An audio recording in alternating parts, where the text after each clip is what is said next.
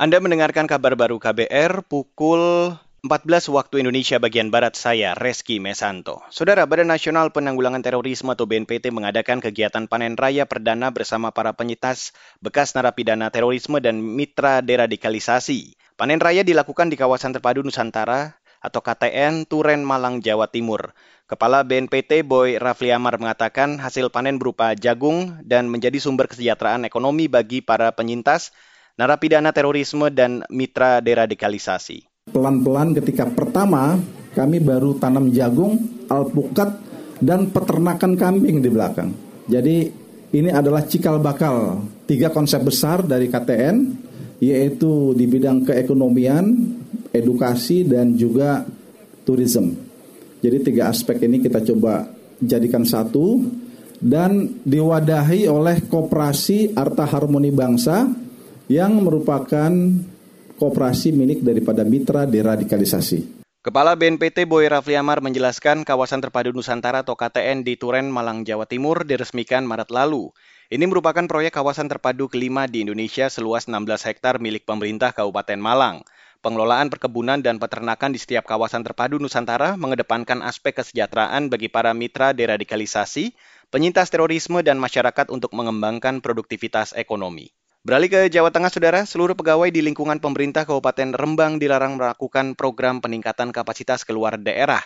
Informasi selengkapnya kita bergabung bersama reporter radio jaringan ada Musyafa dari Radio R2B Rembang. Musyafa. Bupati Rembang, Jawa Tengah Abdul Hafid melarang jajaran organisasi perangkat daerah melakukan kegiatan peningkatan kapasitas keluar daerah tapi cukup digelar di daerah sendiri agar mampu membangkitkan sektor usaha mikro kecil dan menengah UMKM di tengah masa pandemi.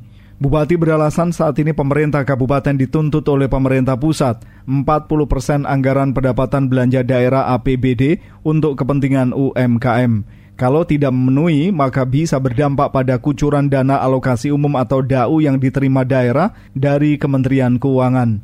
DAU kita akan diperhitungkan oleh Menteri Keuangan. Bisa tidak ditransfer, bisa juga dikurangi manakala kita tidak memenuhi 40 persen untuk UMKM dari APBD kita.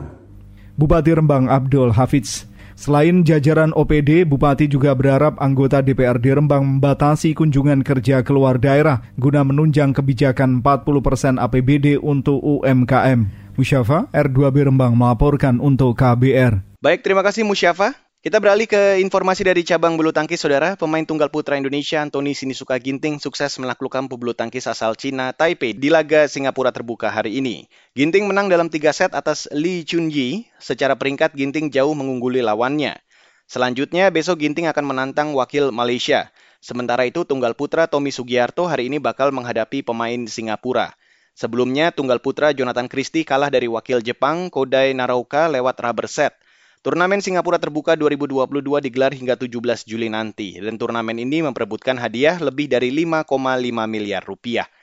Dan saudara, demikian kabar baru saya Reski Mesanto.